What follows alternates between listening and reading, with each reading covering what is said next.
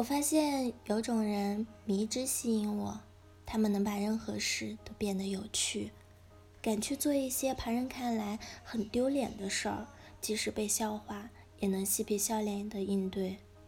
比如《余罪》里的张一山，撩起衣服拍肚皮儿，肆无忌惮的抠脚丫，完全没有传统警察那种眉头深锁的正经样子。电影或小说里面韦光正的。主角往往品质无味，卖萌耍贱的角色反而最吸引人，最能感受其饱满的性格与灵魂。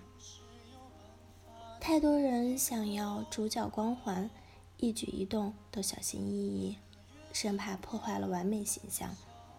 懂得丢脸的人往往都很有趣。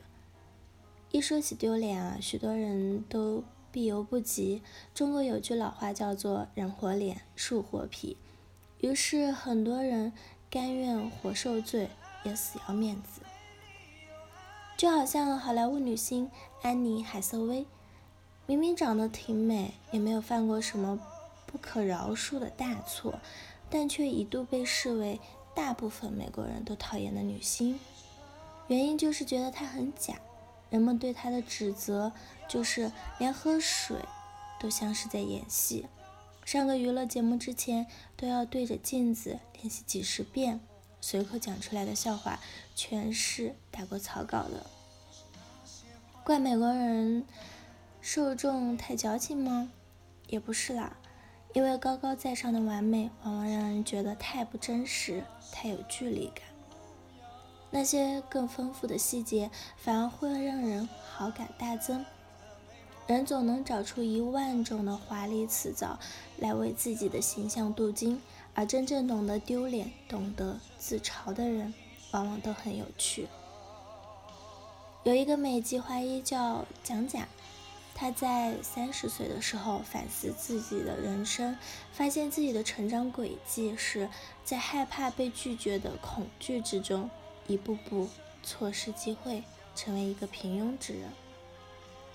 后来，他学着一个加拿大人发明的被拒绝治疗法，开启了一个被拒绝一百天的计划，做一些他以前觉得很丢脸会被拒绝的事情，比如到汉堡店、汉堡店啊，请求汉堡续杯，让甜甜圈店做一个五环形状的甜甜圈。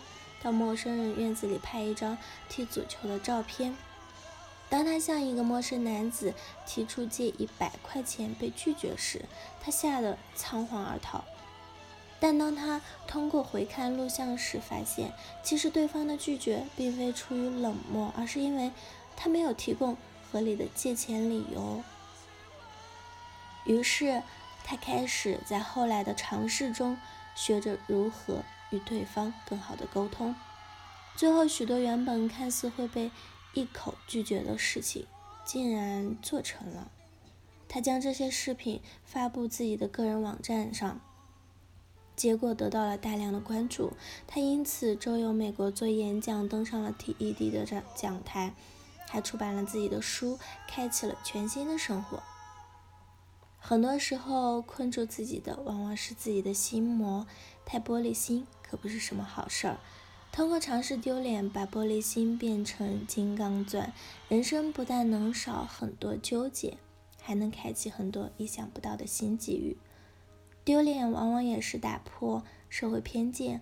当示威者在一九七六年的费城呼吁同性恋者的权益时，谁也不曾想到，四十年后的美国会成为公开承认同性恋婚姻的国家。当有着一双双大脚的新潮女性走在五四时期的中国街道上时，谁也不曾想到三寸金莲最终会在中国消失殆尽。当一九九五年的马云挨家挨户宣传推广自己的中国黄页被视作骗子时，谁也不曾想到，仅仅十年，互联网已经深入到现代人的生活方方面面。许多行为艺术也都是用看似丢脸的方式表现自我、呈现人性。我曾在北京中关村地铁附近遇到了两个乍一眼看上去灰头土脸，但仔细一瞧，五官还是很硬朗的男生，牵着一只被涂上水性染料的彩驴，在川流的人潮和现代化建筑之下，路旁吃草的那只驴显得格格不入。一问才知道，他们是某美术学院毕业的学生，在拍摄一个用以参与参加国际影像双年展的短纪录片。他们牵着这头驴，穿过了三里屯，穿过了七九八艺术区，穿过了南锣鼓巷，穿过了清华北大校园门口。这期间，一些人对这只不吵不闹。乖巧听话的小驴表示了友好，但他们也收到过一些人的嫌恶，甚至还遭遇过保安的驱逐。用其中一个男生自己的话说：“人们对这只驴什么态度，决定了其人格高低。假装一本正经的人很多，有趣的灵魂却很少。”好了。以上就是今天的节目内容了。咨询请加微信 jlct 幺零零幺，或者关注微信公众号“甘露春天微课堂”收听更多内容。感谢您的收听，我是 c e l i n e 我们下期节目再见。